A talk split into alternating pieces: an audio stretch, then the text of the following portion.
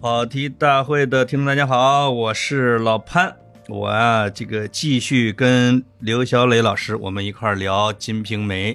我们上一回呢就打扫战场，基本上就没有登堂入室啊。我们对这个人物就很怜爱，你都不舍得去沾染，你谈太多了就觉得，都觉得后边都憋不出宝来了，是吧？嗯嗯嗯这个，那我们可以挑着人物聊了啊，小磊对老师。呀，啊、啊，你是问我还是我问你啊？是这样哈。啊你看上次我们聊了将近七十分钟吧，真的，就是在《金瓶梅》的外围打扫了一下，然后让大家知道关于周边知识。嗯，现在今天呢，就登堂入室了，就开始进入那个红《金瓶梅》的核心人物了。嗯那我想问你呗，啊就是作为一个男性，啊，对于《金瓶梅》里边的女性人物，你喜欢哪一个？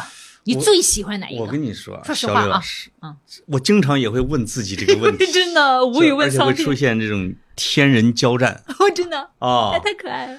就是这，我觉得这是这个作品的伟大之处。你没有简单的爱啊，就是《哎金瓶梅》不是不是这个《红楼梦》里边其实有很多我是可以无条件，因为他他写的都让我一切都让我爱啊，对，吧《红楼梦》你最喜欢谁？女生呃，我其实个人是比较喜欢晴雯的，啊，啊，太棒了啊嗯，太棒了。个人个人嗯是比较喜欢的。幸亏你不喜欢袭人，哦，西人好像没有人喜欢他哎有人啊，有的人说老婆就是就要娶袭人这 样的， 我一看这样，哦对我说咱别谈《红楼梦》了，不，这个一定是对女性有歧视的人，就是你首就是先把他限定了娶老婆，你对，就就得就就得是那个样儿就像个姐姐保姆，哦，就找一保姆、嗯嗯是吧？对，我我我看《红楼梦》的时候，我确实对晴雯、探春和呃可卿啊这三位情很有独好钟。感，嗯，很有好感，喜欢有个性的，是我们这种没个性的人的共同点。 啊，你太棒了，你至少你审美一点问题都没有，这仨你觉得也认可不？我认可、可，非常认可。是吧？从审美的角度上来说嗯是非常棒的，嗯但是你看这个《红楼梦》里边的人物好选，嗯，《金瓶梅》里边的人物不好选。因为都是一大堆毛病的人，这这也是咱俩第一次见面的时候，我说我不太喜欢《红楼梦》啊，因为我不是录了一条抖音吗？你可能是被你看到了， 哦，被我刷到，到 了，被你刷到了，那时候我还不认识嗯你呢，啊，你肯定、但 是是你的名字我早就知道了，是嗯啊，就是我当时故意引战，为什么我不喜欢《红楼梦》？我都忘了我说的啥了啊，这故意的。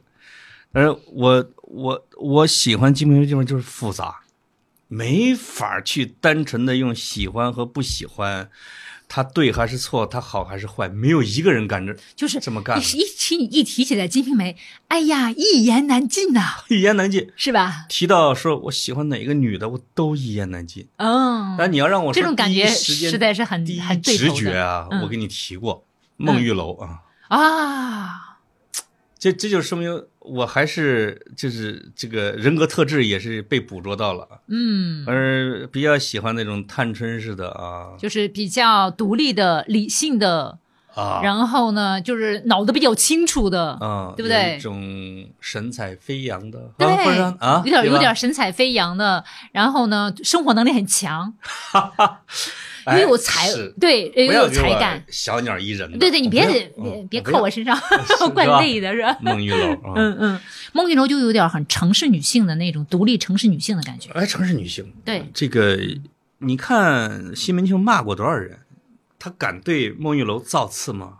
对她对孟玉楼还有点敬意的。哎呦，有点怕怕的，你知道啊对吗？孟对玉对楼不对惹他，你也别惹我，两个人的楚河汉界很清楚，是吧？嗯，因为首先孟玉楼也不说过头话，哎，不不会惹他。对另外，孟玉楼也比他年龄要大一些，是吧？，对，嗯，像姐姐一样，二十九岁，呃，大三岁嘛。大三岁嘛，嗯嗯比大三，嗯，就是啊，那你我跟西门庆一个口味儿嘛，是吧？但是西门庆显然并不是喜欢孟玉楼，不是说深爱，为了爱我娶你之类的。因因为对方实在是太冷静 了，冷静的人往往不会引起别人的爱，是的，对不对？啊，嗯是的，啊，但是孟玉楼也不是说那种无趣的啊，是吧？就看你怎么看他了。也很聪对也很对，聪慧他很聪明的，对、啊，也很聪慧，对，对，也有是非啊。嗯，跟潘金莲玩那么好，我觉得他对潘金莲儿就是说尺度最大的话的， 一定是孟玉楼说潘金莲儿是吧？就是这种的，就像骂西门庆最狠、最入骨的一定是应伯爵。 啊我我用玩笑的方式说出来啊嗯，啊是你说的是你说到这儿哈，我补充一个知识点，啊，就是那个呃，英伯爵骂，就是说段子来骂这个这个西门庆，哦就是说他是将 心贼是吧？将心对对腹对那个，其实那个是应该是后来人加的，不是《金瓶梅》原作，哦，因为从第五十三回到第五十七回这几回里边呢，就是写的就感觉就不太很好。嗯嗯嗯呃，英伯爵这样骂呃西门庆，其实不符合英伯爵的利益和他的 性格，我说的是调侃，哎，有点调侃，就是对吧就是用这种段子来他哎调在侃李他嘛桂。姐那儿就是意思就把。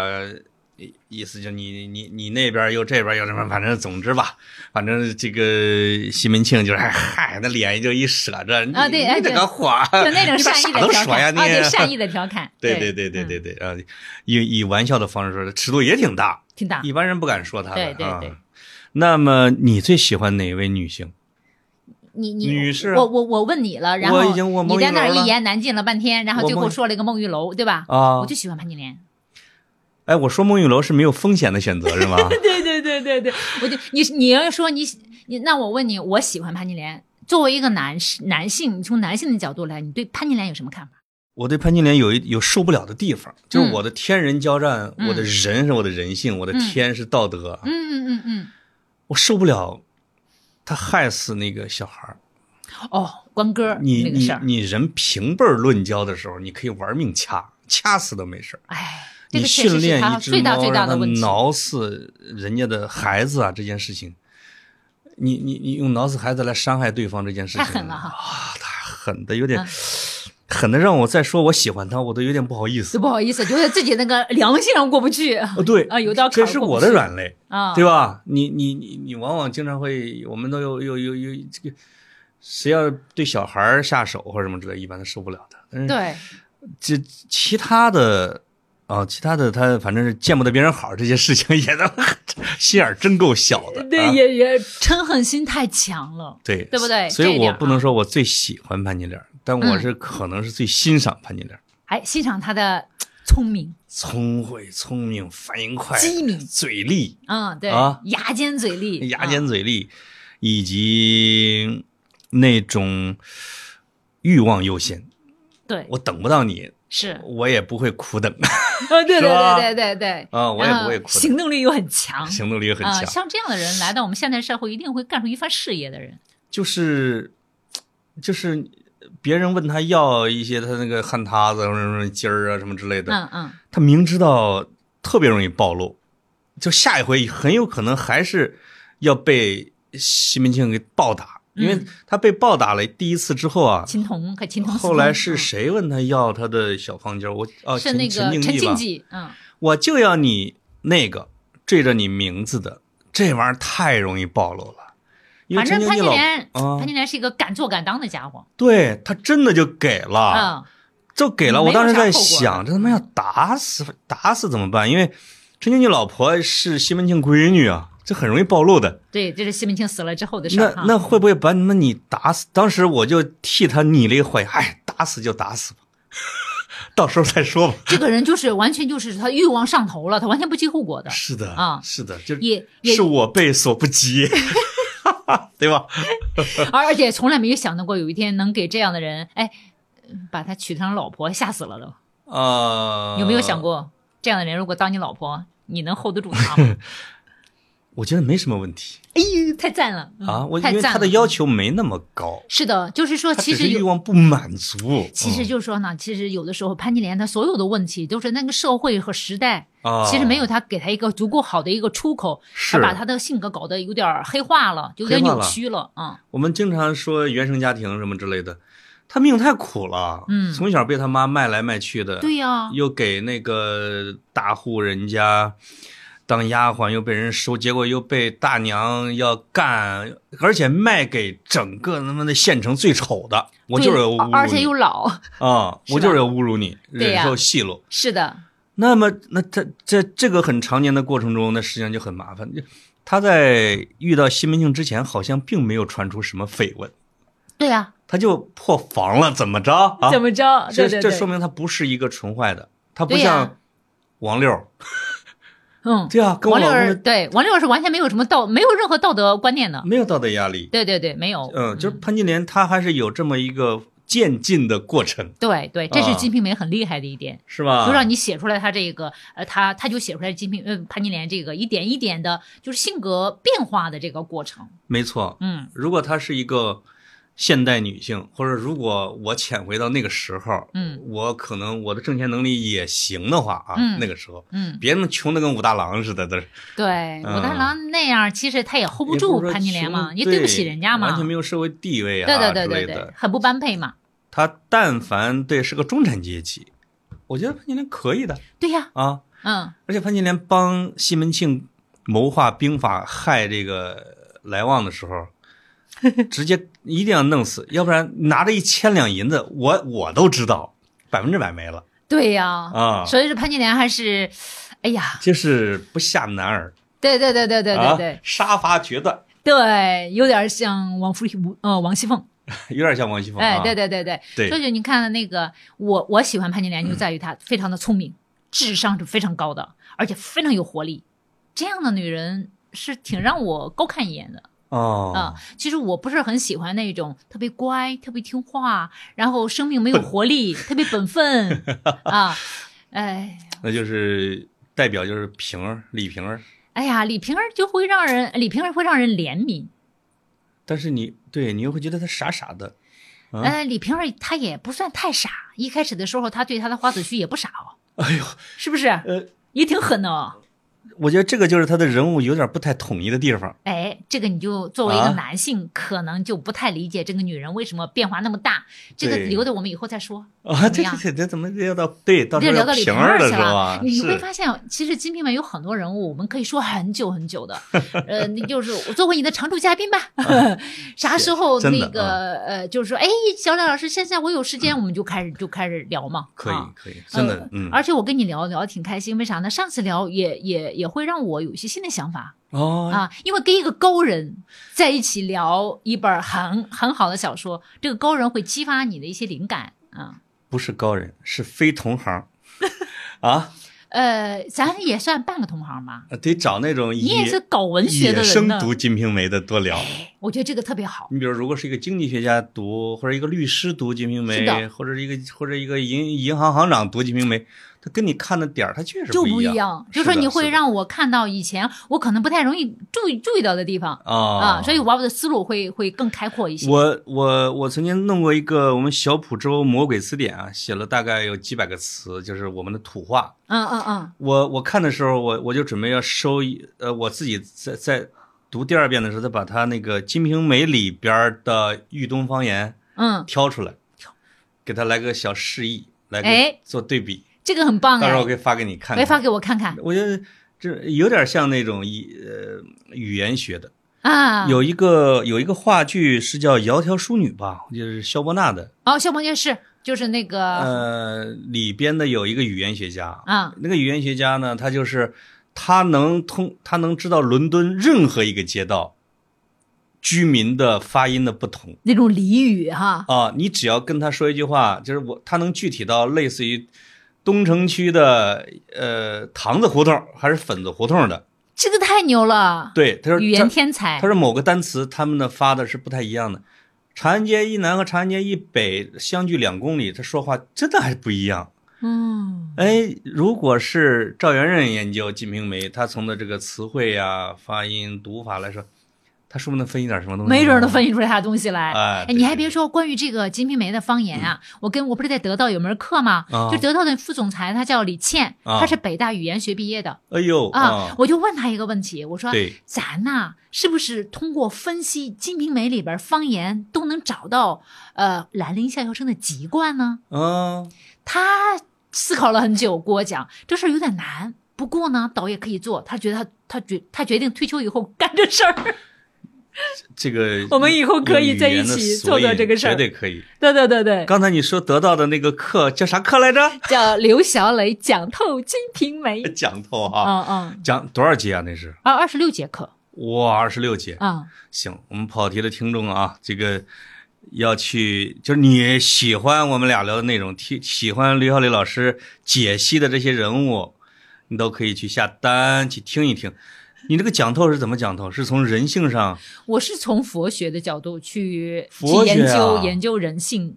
天研哪研究这本小说的，哦因为它它属于那种，因为这个课比较少嘛，嗯因为比较少的课，然后来来讲透这本小说，是你必须要有一个视角，所以我就对采取了这个佛学的视角，哦，当然也有文化，也有人性的分析啊，对啊，就从贪嗔痴的角度来分析的，是，呃，让我们正式开始《金瓶梅》之前，呃，不是这潘金莲之前呢，佛的我要问你个问题，因为因为呃，《红楼梦》是一直是它要有一个帽子，什么穿靴戴帽啊，前面要有一个有一僧一僧道一这样道一啦个过程，，嗯嗯，就是来作为我们就经常说要给它加帽子，增加复杂性嘛，解读的层次感。嗯，那么《金瓶梅》是有很浓重的佛性在里边的吗？有啊，呃，是因为或者说每个人物的生死之类的，是作者都是以佛性的眼光来看他们的吗？它里边有很多的，也有点像那个《金红楼梦》那里边有个密码对啊，比如说永福寺啊，哦还有那个呃玉皇庙啊。哦然后那个西门庆和那个英伯爵他们结拜是在玉皇庙里 干的，是道教的。对啊、是然后那个周因为道守教备家的，热闹，对周守备家的那个家庙是叫永福寺，对很多事儿都是在永福寺。后来潘金莲死了，也葬在永福寺后边的一个白杨树底下对啊。是然后那个这里边有很多寺庙，里边也有薛姑子、王姑子，也是尼姑啊。啊啊，李瓶儿死的时候，道教也来了，佛教也来了，可热闹了。 对，里边也有些算命，也也也算是民间的这样一种嗯那个宗教吧。啊，没错它确实有一些很浓的一种宗教的元素那个元素在里边。不过说到这个呢，嗯我就用简单的一句来说我自己的看法，对就是说像《金瓶梅》和《红楼梦》这样的作家，这样的小说，他为什么喜欢佛学的，把佛学的一元素拿进来呢？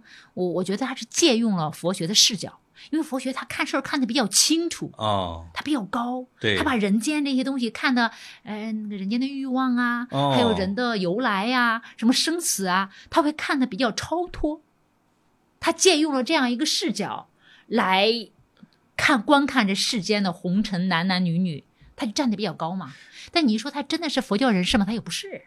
这个是不是中国古代写小说的一个惯用手法？是的，比如我们读那个以未央生的那个为主角的那个小对说啊，对对对，嗯，那个也是经常会宣扬一种佛的，对啊对对对对对。哎，这个这个就是因果空报即是应色啊，色即是哎，空对，啊，最低级的嗯就是因果报应，对啊，是高级的就是空就是色，色就是空，对把对对色对对写到极致，最后让你体会出空来，所以《嗯金瓶梅》是属于更属高于级色的，空，嗯，是吧？属于这样的色，空系的，好， 属于色空系的啊。 对对对，那我我们可以聊这个潘金莲啊。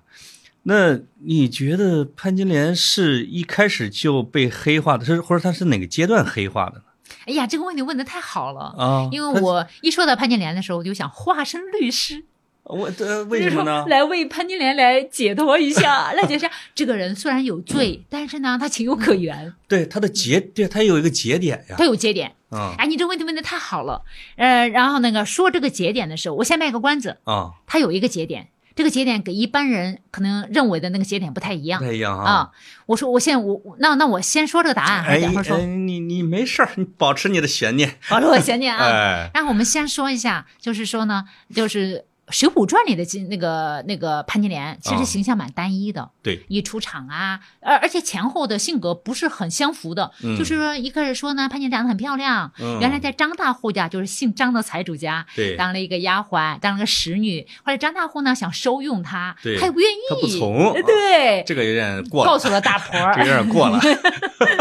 告诉了大婆。对，然后呢，张大户一看，哟，我捞不着，就把她嗯嫁给了一个很糟糕的一个武大、嗯，啊。然后嫁给了武大之后呢，我潘金莲突然就变了，变得爱偷汉子。哦，中间他中间他怎么就变成爱偷汉子了呢？是不是？然后这个作者就看来是是水浒三十传岁之后才成熟。我不是影射你啊，小李老师，他成熟了，那他成熟了，啊 他十五六的时候突然就变得爱不懂脱汉子了啊！嗯以前是不懂啊不懂，但是至少呃他给我们留下来这样一很大的一个余地，让我们看到他这个转没有看到他转变的过程。嗯，这只能说呢，《水浒传》是个男人的书，哎，对不对是大直男就这么哎，直男生硬的就给人凹过去直了男啊，写直男。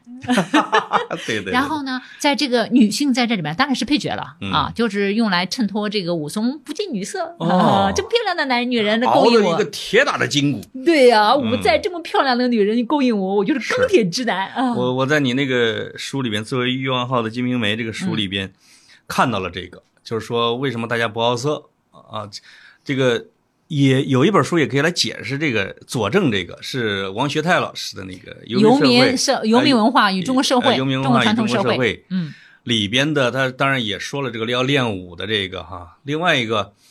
在他们搞山寨的这种创业过程中，是吧？打家劫舍的创业过程中，如果是经常有女的来进来啊，创进来是特别容易内部拆伙的。对对对为对，了组织的安全，要纯要纯洁这个队伍，呃，要纯洁队伍，对啊，要用一种价值观来给你洗脑，嗯，这样不好啊，这样你、嗯，嗯你直接你就被唾弃了，是吧？嗯对对对对所以我们是兄弟，这样你才能够有战斗力，对对是对为对了自己对。的生存啊。是的，为了自己的生存，我呃加了一个一个一个一个一个什么嘛，一个条 例吧，啊，类似于这种道德啊条例吧，哈。是，嗯所以在那本小说里呢，《金瓶梅》里，呃，就是在那个在在《水浒传》里呢，就是潘金莲就就是一个，其实就是个工具嘛，啊，用来衬托武松多么的厉害，对对不对对直对男，钢哎铁直对男，你怎么勾引我都没事儿，你那么漂亮，你看我都能够扛得住 啊。哦，所以他的性格就有点不可信。我去，这水《水浒传》里边好多的好汉一辈子好像都是处男，所以说他们打打杀杀呀，啊，这这所以他们的欲望无处发泄，就开始打人 啊，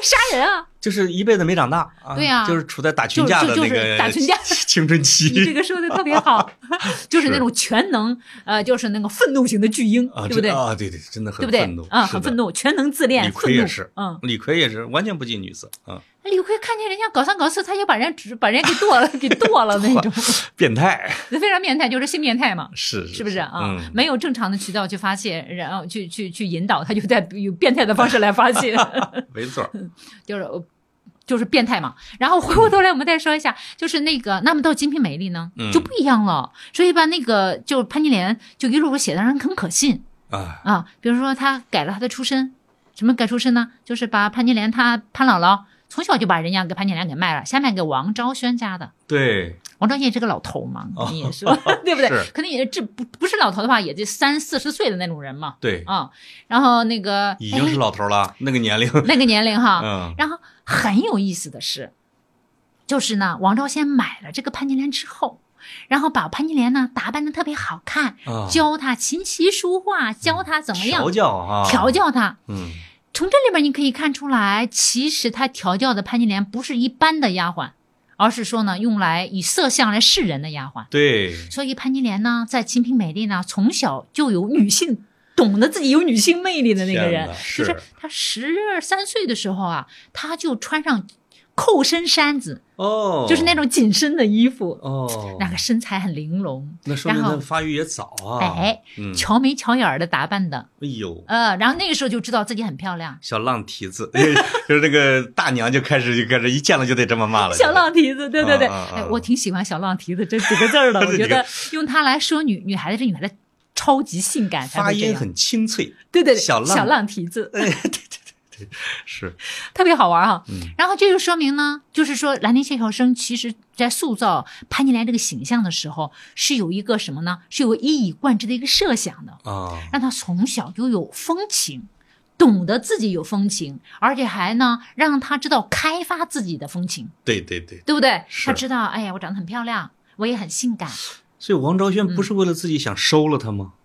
我、哦我觉得她应该，哎，你觉得有点像杭州以前的扬扬州的瘦瘦马，马哈，是不是有点像那种？但是嗯王昭轩家也是个，也是个，也是个官官宦宦人家家庭啊啊，他他其实有点像什么呢？就是那个后来西门庆呀，西门庆也发达了嘛，对，把他四个丫鬟也纠集起来，用来 写，呃天用来天唱。，天天弹 唱给那儿对对对搞民谣音乐会一色示我人对对是不对是？对奥运会乐队，人家自己家搞有乐队，对真对的对对啊对。啊然后呢，我觉得是这样，就是那个肯定王昭轩养的这个潘金莲，肯定这不是当一般的丫鬟来养的，对而是从小就开发了她自己女性的意识，啊，是，对不对啊？ 是，哎，还有那样哈，对，呃，然后呢，王朝轩后来就死了。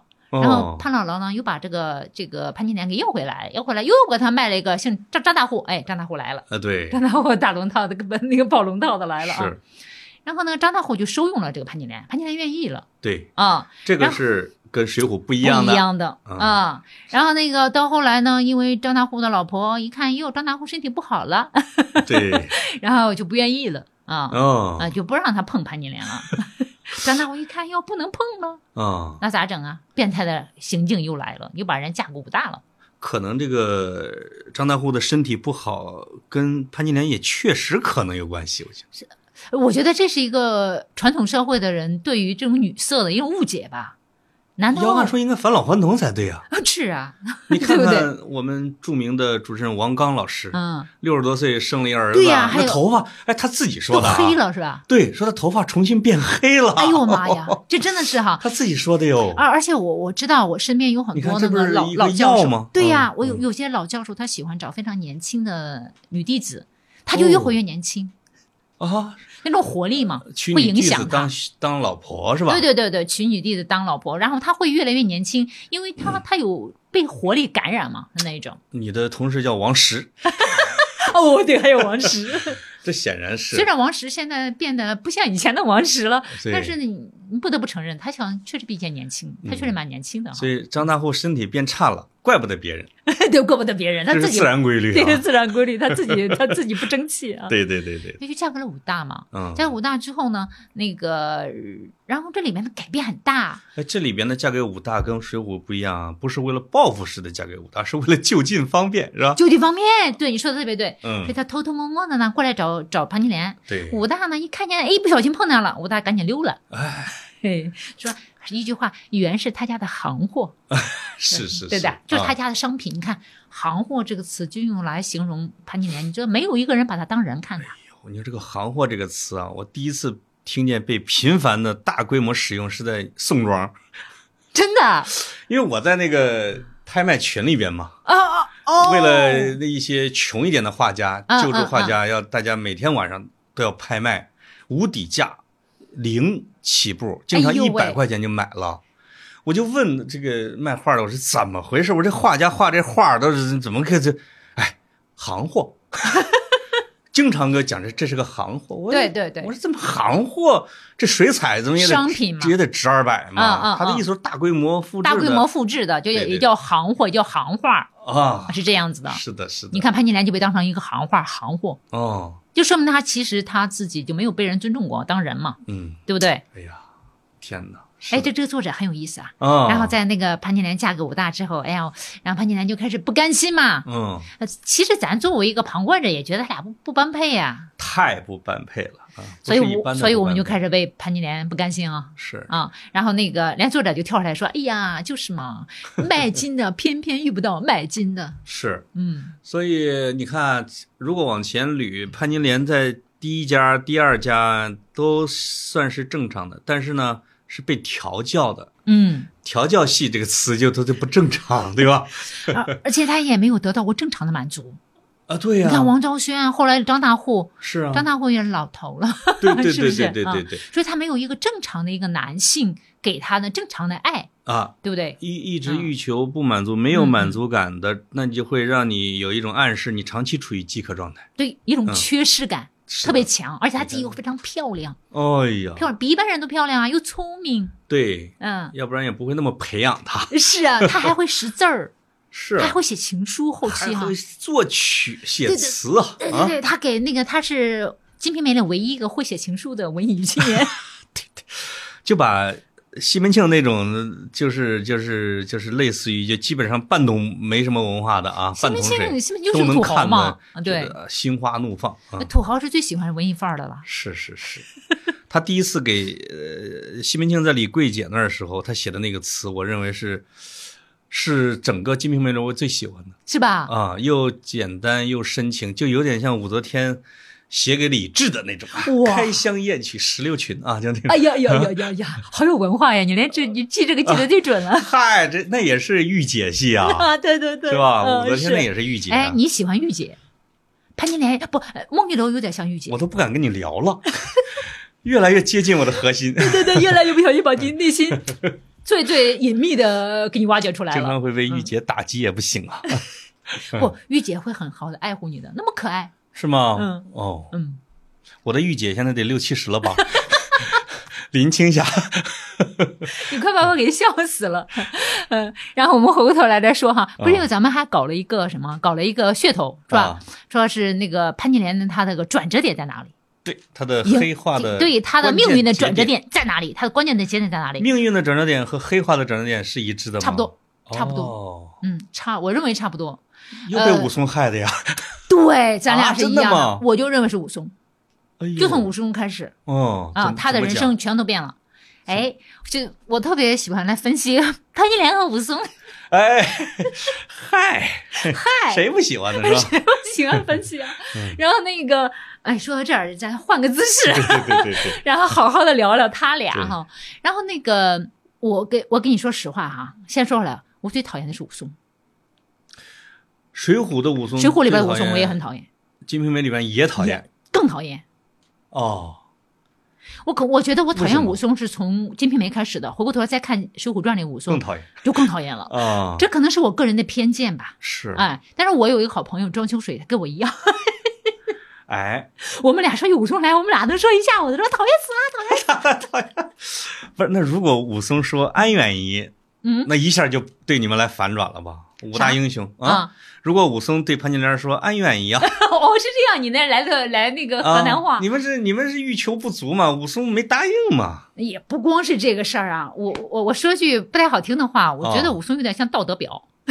是吗？哎，可以，没事儿， 没事儿。当然，嗯，关于“表”这个词儿，对于我作为一个女性，用这个词来说这个“表”字也不太好听，但是呢，就可以用中性的角度来说吧。啊啊，啊，道德有英雄，有点道德洁癖嗯，啊。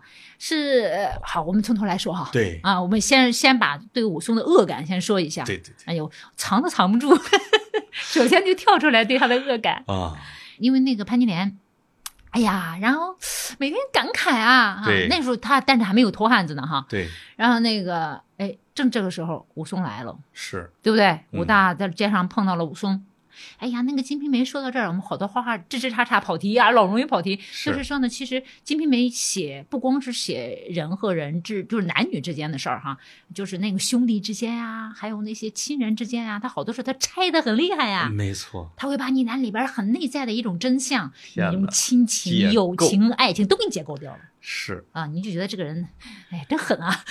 嗯，能不能给我们留点念想是吧？所以他有一点评念论想家不留，。我嗯小时候看就是觉得西《金瓶梅》是对中国封建文化的一个解构之作， 是吧？对，嗯哎，我觉得解构的挺好的啊。嗯，然后呢，就说哈，就是那个那个那个，总而言之哈，对就是武松打了老虎。或者当了都头啊啊，呃那个那个清河县的都头，就忘了他哥了。 然后他哥在路上看见了，边上哎呦兄弟啊，哎对呀，哎呦，终于在这儿碰到你了，就赶紧的邀请说，那你到我们家里来吧。哎，来家里之后，接下来你注意啊，其实《水浒传》和绣像本的《金瓶梅》在这段上呢，其实差不多，啊啊，对，但是呢。呃，虽然他俩写的这段差不多，但是呢，在《金瓶梅》这样的一个时，这这样的一个背景之下，因为《金瓶梅》它是个很生活化、很市井化的、对很人性化的一本小说哈。是但是《水浒传》就是英雄传奇嘛，对，对不对？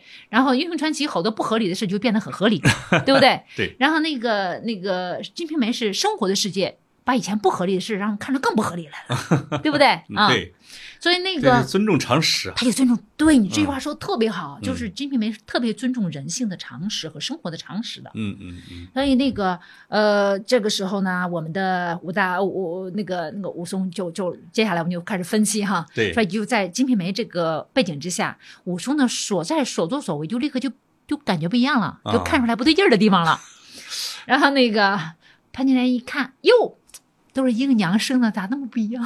对，哎呀，武大这个样子哦，是你，说武哎松那个样子，你说换了正常的女性，任何一个人看到都会觉得，哎呀，我要的老公要是武松就好了，让咱对不对鲁西话，人比人得死，货比货得扔，得扔 得扔，得是吧扔嗯啊。所以说这个时候你就注意到了哈，就潘金莲就叔叔，嗯依然叔叔啊，然后就开始特别的热情，开始招呼这个武松，是，然后武大就急急忙忙出去买买韭菜。啊啊、然后那个那个呃那个那个潘金莲就陪着武松在这儿聊天，然后水下就注意说：“叔叔，那你外面有没有家小啊？就嗯你没有老婆啊？啊，没有，那你一个人在外面住不方便，你搬到咱们家来住吧，一家人在一起多开心啊， 对对对对对，对不对啊？嗯，说的很有道理，很有道理嘛啊。然后武松呢，你请注意啊，武松第一眼看见他的嫂子，觉得这个嫂子就他都低下头来了，这个嫂子确实跟一般人不一样啊， 妖娆啊，放得开，风情啊，是就是是内在的。的妖娆和风情，哎，真的藏都藏不住的。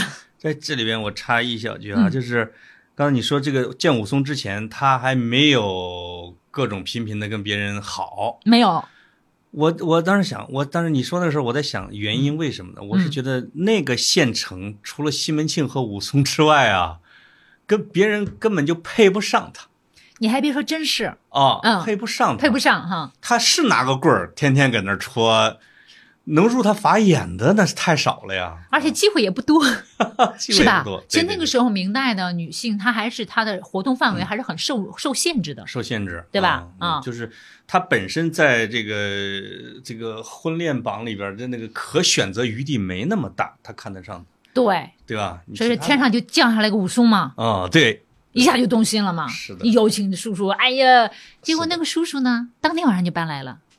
武松也是挺 猴急的 哎，为了跟哥睡，啊，对，好吧，也嗯是为了 我这句话说的有点污啊，为了跟哥为哥睡为了探讨这点亲情吧，对也可能也渴望那种家庭的温暖吧。我怎么觉得这个亲情有点假呢？哎你其实有点点了，就是武松在外边飘转的时候，都不知道他哥搬到这个县城来了，对呀、是吧？啊，然后在街上上就偶然的碰到他哥，啊，其实他他对哥哥的心情有多有多有多强烈呢，对啊，有多深呢，也不好说他。哥买房子，他也不给帮衬点 儿，不过他哥忘的差不多了也。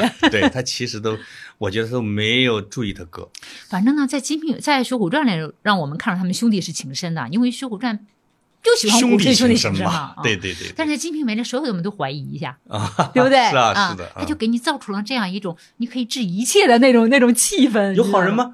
因为有好人吗？好像都不是特别好的人， 对对那种对感对觉哈。是的，嗯所以说，我们就怀疑一下这两个人兄弟情深是不是像我们想象那种兄弟情深哈？对，嗯，所以我们的武松同学就搬进来了嘛。然 后那个潘金莲好开心啊是啊！哎呀，每天早晨起得特别早，然后做饭，然后伺候这两个人，一个上班，一个就是出去卖炊饼。啊，就这样，中间的时候呢，武松还给他那个送了一匹绸缎。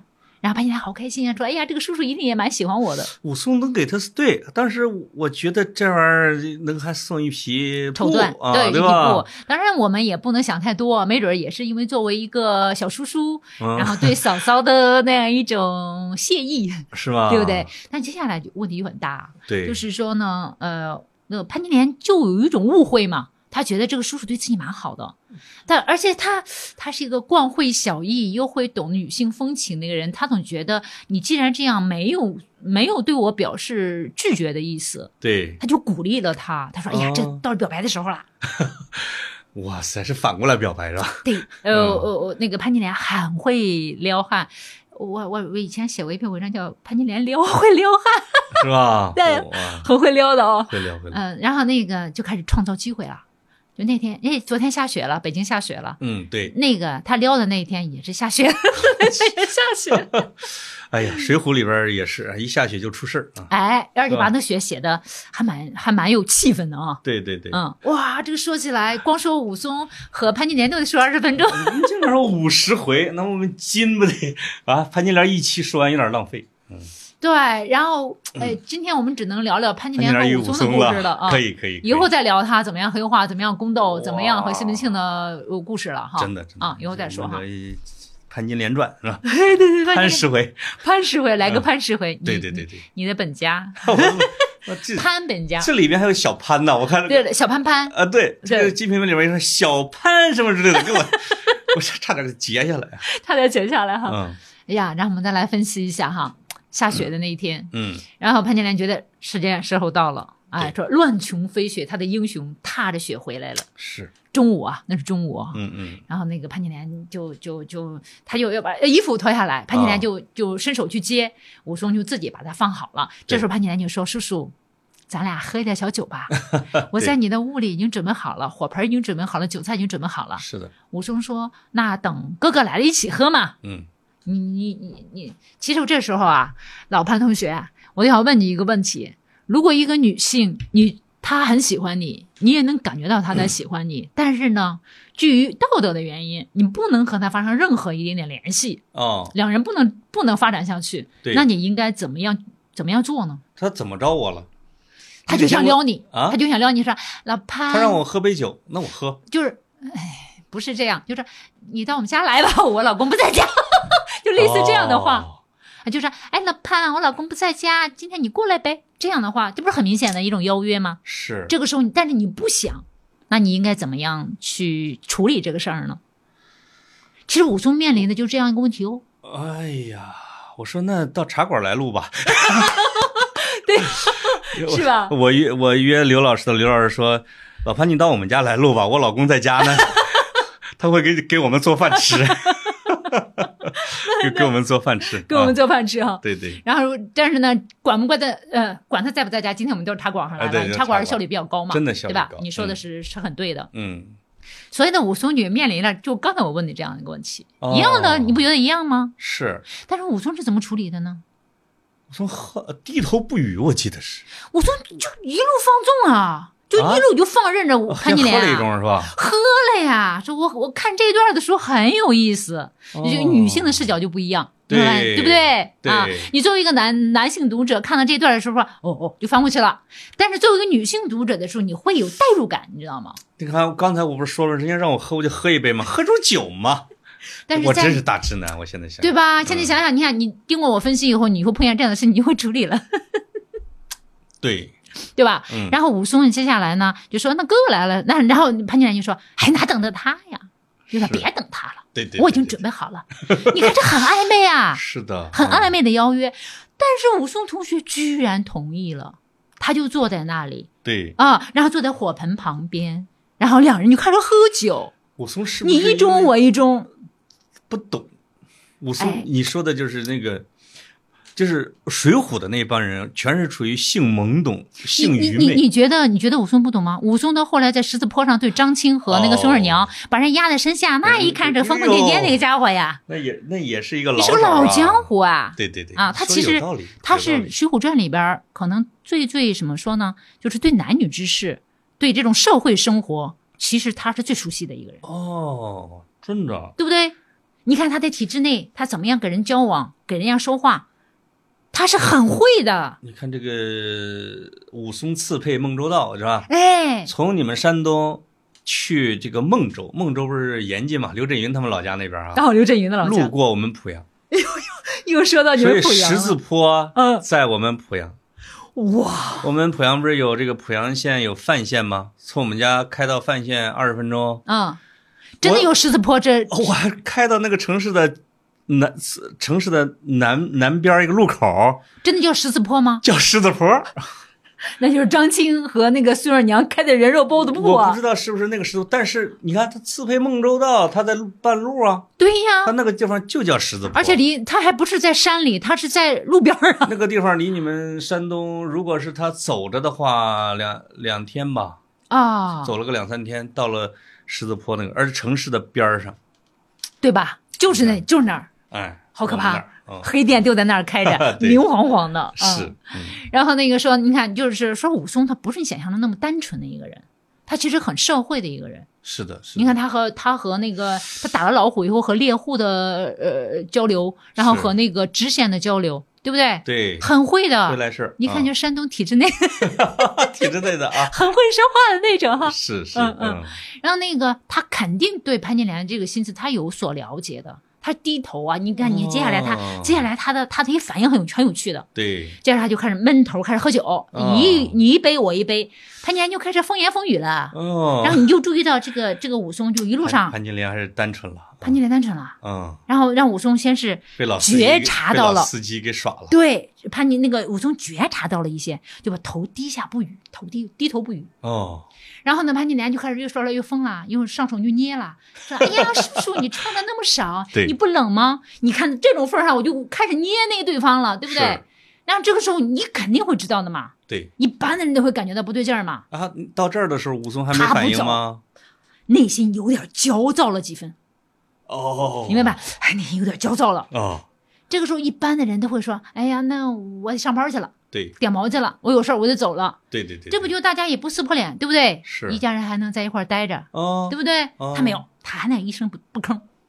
这种一声不吭其实是默许了，其实是会让潘金莲以为他内心对他有意思，对不对？你看看，嗯就觉得这是他一害种羞默，许，嗯对，以为他害羞，对不对？ 对啊，就产让潘金莲产生一种误判啊。哎呀，潘金莲就开始这样有点儿 欲望上头哈、对对哦对，也看不清对方到底啥意思，嗯，就会说：“嗯，叔叔，你若对我有意，请喝我半盏残酒。”嗯，等于我喝了一半儿，说你老 潘，我这是背一半儿给你啊。对对对对对，这种份儿上了，然后那个那个那个你你那武松怎么说的？武松啪就翻脸了，你看看，立刻把说猝不及防啊，陆继访就说，我武松认眼得睛你认得曹操，我的拳头认不得 曹操。哎，这句话太少年了，这哎呦，这太中二了， 对对对对， 是不是？是这这个跟他的年龄和江湖阅历是不一样的，对你这句话说的特别好，就啊和他的年龄和江湖阅历和他的秉性是不太很相符的，没错，没没那么老练了。这句话像李逵说的，像李啊，逵，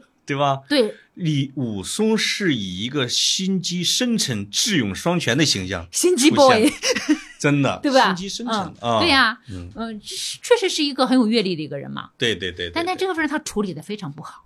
是方式不恰当，嗯，然后潘金莲，你那那男生不知道你怎么想的，反正有女，我要是个女，我要是潘金莲的话，当时羞死我了，那那哥可不嘛那。长江水过来都洗不了我一身，我的一脸的羞啊，对 不对？呃，武武松就是在这个段儿的时候，难怪会有人会借题发挥，嗯，来来，可能说、啊、我忘了，专门写了这一段的剧啊什么之类的。武松那种犹豫啊，想又不想，是吧？敢又不敢，就那种的劲儿。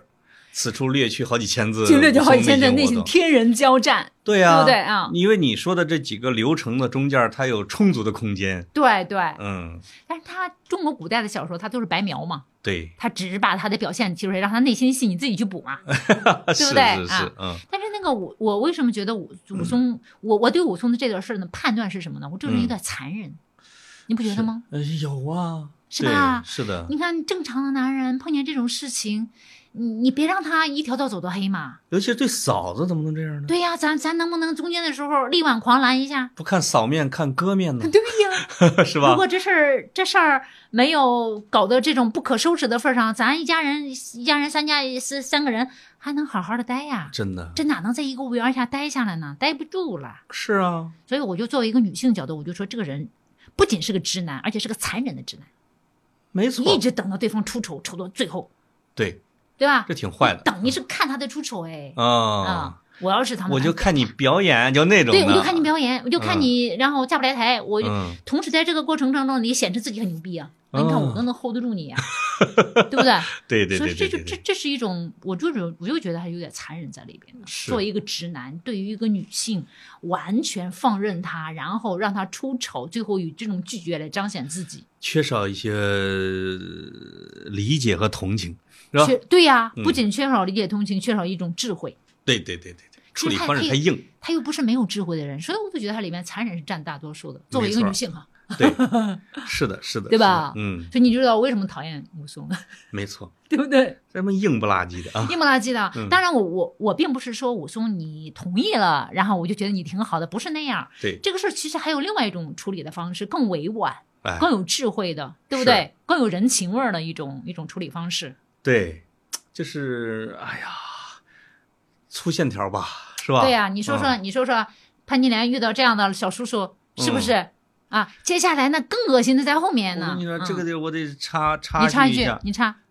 他不管是在狮子坡对孙二娘啊，双腿把人给夹住啊，调戏人家，对啊还是说，还说人家那馒头里有个什么毛， 是吧？ 对，还还是武松杀了类似是张团练他们一家是吧？嗯嗯嗯，啊一家十五口，包括那个姑娘叫兰香，叫什么香？是叫呃兰香？就兰兰香，叫香，兰香，人家对她还有意呢，对啊，然后给人咣叽咣叽全给砍全杀了嗯了，。啊于养娘全杀了。对，所以她对女性的态度是绝对不尊重女性的。我数了数啊，那十五口他，他那他也杀张张团练家，呃，张都监家啊的张都监家啊，一啊家张十五口，啊有八个是女生，真的杀尽了，八个，这太吓人了。这个、对，啊，杀了没在用那一在顿给潘杀金莲了杀了九个，吉家潘也大少九个，她是《水浒英雄》里边杀女人杀的最多的啊。 我去，你说是不是变太吓人态？啊，这是有点过了。包括喜欢的那那那那丫鬟，你怎么能杀呢？对呀、杀了我。理解不了。啊哦嗯，理解所以不 了。说他他英雄，你知道吗？像这种有道德洁癖的英雄，他有一种残忍。道德洁癖是什么意思呢？他觉嗯得我是顶天立地的，呃呃，英雄，我绝对不是那种猪狗不如的人。嗯，你是嫂子，我哥哥的老婆，我怎么能对你这样做的事？你把我太小看了。但是哎呢，他对自己的名声看的是特别重的，哎呦，这对说明他对有对道德洁癖我。在江湖上是个腕儿啊。我是一个响当当的男子汉，哎，对对对对不对啊？嗯就是你可能这样把把我看低了我刚把啊！老虎打了，对吧？是我刚打了老虎， 你还要降服我？是啊天哪你居然这儿来什么？嗯，所以说，你知道他他是有种自负它，不是新的交流， 是吧？对对对对，对，它里边没有一嗯种对于女性的那种理解和同情啊，甚至一点人情味儿都没有。哦嗯，被自己的名啊，给对呀给左右了。嗯你要知道，就是我我从这个武松角度来角角度来说，你会知道，对那有道德洁癖的人，还是离得越远越嗯好。是。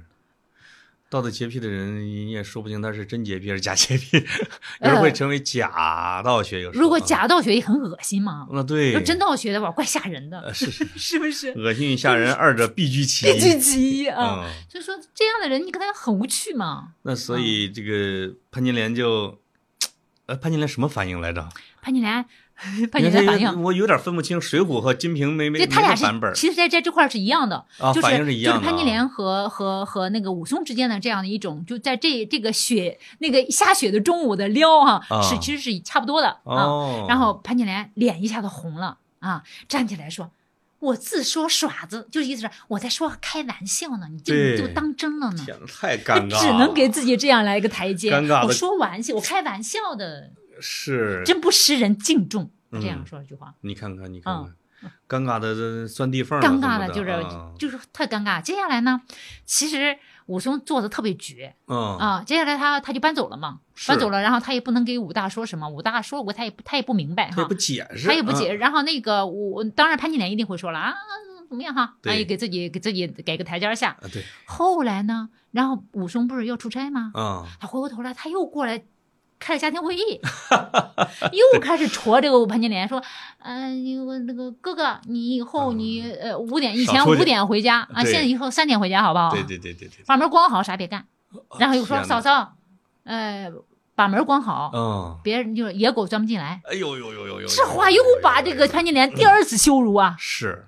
哎呀，这是杀人又诛心的啊，对呀，这就是嗯一句话“杀人诛心”。潘金莲一嗯听，哭着上楼：“你是哪家的叔叔 啊？”然后话都不说，来这儿做乔家公，对对，对你是真叔叔还是假叔叔？你是哪来的破来了个破人？嗯，你说他当然很生气了，哭着是就上楼了。没错，我是一个什么响当当的，嗯，那个这个呃呃男子汉，是，。我胳膊上都能走得住，那种都能站得住什么的哈 对，其实他他和他和那个潘金莲和武松很像哎，嗯，也是对不对烈性的。烈性子哎，他对俩他俩其实蛮像的。就是嗯像你们文艺青年碰见这那 种硬货，是不是什么叫我真的们很文艺烦啊青？年？是不是真的很烦呢？嗯然后碰见这种情况，真的蛮烦的。嗯，就是说，一个直男嘛，倒也没啥问题，因为大部分直男其实还蛮有人情味的。嗯，但是那个，因为武松的道德洁癖太厉害了， 是吧？是是啊，是就是为了那个名，其实他可以，他就特别的，就是内心的柔，没有柔情，没有对柔软的地方。没有柔软的地方。对，再一个根本就不考虑事情的解决这个问题，对对对对对只对顾，爽啊只，顾爽。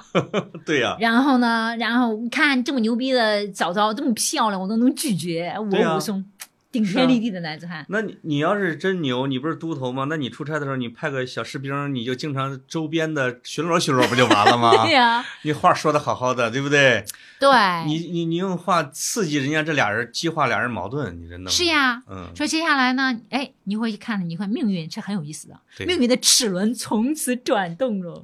哇，是，对不对龙妈 黑了，啊对呀、呀，我妈黑了。然后那个，然后那个那个武大就很听话呀，对很早就回来了呀。然后一开始潘金莲还骂骂咧咧的说：“这个过分，三点就回来，把门关好，在家里啥也干不了，干嘛呀？”这后来对就习惯了，就放帘子，又碰上西门庆了都。认命了。你看看，就说嗯命运的齿轮就这样，对，嗯，潘金莲就认命了，我的对个啊天哪！。从那之后，他从那之后就看见西门庆这样的人，他怎么可能会搂得住呢？是的，是的，是的，信不信前面的事都已经造的，对，就造成这样了。所以说啊对这，啊，昭宣大户、武松大郎，对前面这四个，我的这个四个天啥，你人说他呢？碰到什么人啊？ 你说话就特别好，这碰到什么人啊？眼看都已经二十几了，二十六了吧得？啊，那个时候才出来是二十五，那二十六七、二十六了。这在这在明朝的时候，二十六已经半老了，哦，快他碰到那个西门庆是二十五岁，二十五吧，想起来了，年龄啊，都挺大。李萍二十二十，四，对是对的对是对的对没有得到过正经的疼爱，对， 25都没碰，到过正常的男人。真的没碰到一，是是没碰到一个正常的啊！你说好不容易有一个武松正常吗？结果比那些还不正常，我的天哪，气死人啊！气死人哈！嗯然后咱咱正好到到结结尾的呃那个咱时间是不是嗯，还早，还早吗？还有五啊分钟，然后你就会看到哈，接下来他就我就说了，命运的齿轮是从武松这开始的。对，说，所以我就说那那个潘金莲的命运，潘金莲转折点，她黑化的过程是不是从武松开始的嗯，啊？然后呢，西门庆又是什么的形象出现在他面前的呢？哎呀，这个《金瓶梅》的作者好会写的，这个这个这他真个的，一打下来了，我跟你说啊，我看到这一点儿的时候，这我觉得这是全书最精彩的排 top 三之一吧，差不多了啊，哦就是西西西门庆怎么泡锦屏呃这个潘金莲，对。潘金莲的反应那个你你你你书里面也写了、啊，你一定要看这个就是绣像几批评《金笑瓶梅》啊，那一定要看绣像批评《金是瓶梅》。但嗯，但是但是西门庆出去回来，出去回来，出去回来，小小蚂蚁一样的那个感 觉，前面写的简直是太生动了啊。一说到这儿哈，我就想起 来，啊，然后那个先说这个西门庆的形象哈，嗯然后嘛插杆一插，西门庆本来想骂、什么，啪走到街上的头上啪的弄了一个杆子，嗯刚想骂一回头，哇、好漂亮那个 美女，立刻就甜笑。嗯，所以那个书里写的呢，然后是那个潘金莲一看，他什么呢？语言恬静啊！哦， 哎呦，一个男人长得又帅，哎，其实西门庆长得还蛮帅的。啊是是嗯是，嗯，然后那个高晓松说，他说西门庆长得像他，怎么可能像他？ 对，有人说高大生生高大的那个生武说跟跟宋江似的，其实不是，啊因为不不这个是书里边各方反馈，对对对对，是啊其实是比较高大的、比较高壮的那种，又高又又壮的那种。一个像单立人儿，另外一个就是叫嗯 单立人儿叫叫王强是吗？就是不知道，就是演就是老《水浒》里边演老西水门庆浒呢那个演演西门那庆哥们儿也叫可什么以风吧？叫什么？那不是不不什么海风，那是武松。海风那是武松哦，对武松，对叫对对嗯叫什么？是叫王强吧？他是演我那我我个不清楚了啊消费卖药的，就是有一点风流倜傥、坏有哦坏的嘴，老歪着笑的那种。那可能还你真可能有点看过像老剧，嗯，啊，那可能还有我我把 哎西门庆给挺帅的忘了挺啊帅，的我光记高得大单立文了。挺高，但是有一米八。哦，那那还真是有点像，对对就对对很高大、很壮的那种。对嗯对对对对，是的，而且这样的人有语言 恬静，刚才拿着一个穿洒金穿扇儿，嗯，风流呃那个叫风流倜傥，语对。言恬静。哎呦喂，哎呦，你说这样，潘金莲看这人怎么可能有免疫力呢？是的，是的，嗯是的。于是嗯旁边的王婆，隔壁老王嗯，出现了真正的隔隔壁壁老王。对，于是，在了王婆，你说他中间写的那个，这一段的节奏就是你感刚才说的那个，太好了啊！对呀、节奏感太好了。简直是把人默带坏的， 默默默是吧？会不会把人带坏？就整个的过程一直到好事成了嗯，啊，到你先打头，然后王婆呢先吊他，来回哎吊吊吊吊。王婆先不说清楚，先弄了一块肉在那儿吊着这个这个啊对西门庆。王婆这西门庆人吧嗒吧精嗒过啊来，人精啊、嗯啊！西门庆还一开始说那个干娘，我欠你多少钱呀？意思是我可以出钱。是的，是的。哎，你嗯那儿子王朝啥时候回来了？以后跟着我干。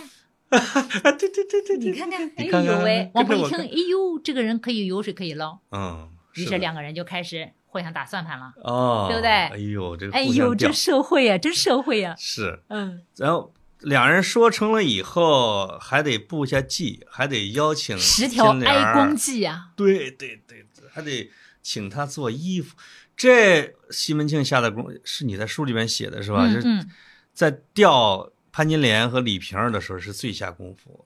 那在潘金莲身上下的功夫是两倍于李瓶儿，我觉得。对，嗯，他和李瓶儿有另外一种两个人一相见，其实各自都有意，对，也是非常社 会的， 就是心平性和贵的这一套嘛。是后来对宋惠莲呀、王六儿就基本上就非常简单了嘛，是，啊、也是西门庆有经验了，有钱了，哎，对，哎，西门庆其实也有一个打击、 打怪练级的成长史，是吧有有有升级打怪的那个，所以你所以你看他前边取的呀，那那叫一个差 呀，除了孟玉楼图人家的啊，对对对啊对对，在潘金莲之前，他那个水准取的真不咋样，真不咋样。从孟玉楼开始好一点了，孟玉楼呃算是是有钱的寡妇嘛，呃，算是有钱了嘛，对对对对也对是被坑了真的孟玉楼是被坑的，啊、是被坑的。哎你像什么前面的鹅儿啊，什么 苏雪李娥李李的李什么姐是吧？李娇儿，呃李娇儿啊，嗯李娇我的儿个天哪，李娇儿就是个妓女嘛，是啊，嗯所以他的档次，西门庆的档次就是那样，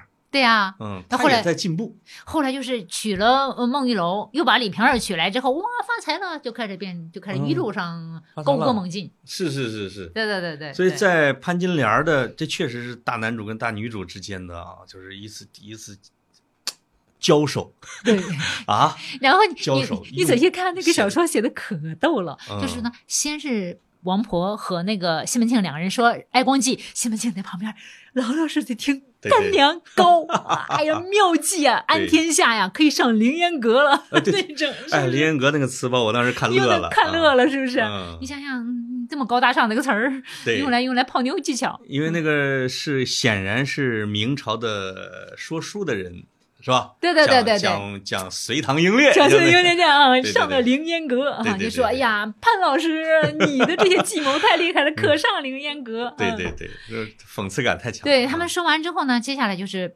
西门庆就开始如法炮制。哎，这本书呢，就是一定要看《绣像批评金瓶梅》，啊，他真的是如法炮制下来，哇，一条一条来的，啊一条一。条来的，嗯可好了，写的，留在下回 分解。哎呦喂， 小磊老师，你都能当主持人了啊！我们正好一一一小时零两分钟，是啊吧嗯特别好，啊，这才这才这潘金莲才出场经历了第二个人物。哎呦喂，啊给西门庆对的吧戏还没开始我们呢。潘十回到时候对呀对呀怒，了差不多弄个潘石回。真的，因为嗯啊嗯，到现在还没黑化呢。对，人家潘金莲还没还没反应呢，还没嫁到 那个西门庆家了，就真的是西门庆跟王婆下那么大功夫，是因为人家潘金莲是个良民，嗯，对不对？对呀、你人肯人定人啊家是良家妇女啊，在那儿，呃，对呀人，家是武大的老婆哎，没错啊，对不对啊，人家都很都很正的呀，嗯，所以说不能直接哇跑人家里就敲人家门儿去，对不对？是嗯是所以是，要用各种计谋，让王婆还从中撺掇是的啊。哎，这也是最后我可以我可以我觉得小结一下是什么，就是《金瓶梅》有一个特别好的一个地方的是啊，嗯有可能在这一点上比《红楼梦》还要好的是人物的进化，人物性格的进化，净是哪个净？进化就哦是我变化。哦，净化，嗯赞就，嗯，中国的小说往往是不太讲究人物的进化，是的，尤其是《水浒》和和《三从国》头的，牛逼到尾，或哎，者对从头对对快到对尾，对，是的，吧？嗯嗯，在在《金瓶梅》里边，他们是活生生的人自己在成长的，对，是吧？这个作者呢，就有一点，我给你浇水，浇水，你自己长，我顺着你写，对，哇，就是人物啊非常具有自现代行感嗯生长，对，对不对？我所以呢，它的整体艺术水准，你说这个《红楼梦》全面超越《金瓶梅》呢，回头我们得 battle battle。掰扯掰扯啊我觉得你肯定会给我带来很多很新的启 发。好，今天跟你聊得很开心，为啥呢？因为你是很容易激发人灵感的一个，我是个比如你提问者嘛，也对提问也很有水平嗯，啊、而且呢，也是一个很好的一个。总而言之，呃，说的很开心啦，我已经开始期待下一回谢谢小了磊老师。的正向激 励啊啊！这我们这个自闭症界叫正面强化， 正面强化啊。啊、祝跑题大会越办越好。呃，祝小磊老师的课在得到越卖越好，对呀、卖大的多家一点我也去开听一心，听，对， 怎么样？可以吧？啊， 可以非常好。好，嗯谢谢，好，谢谢各位，下回啊再见。再见。嗯嗯。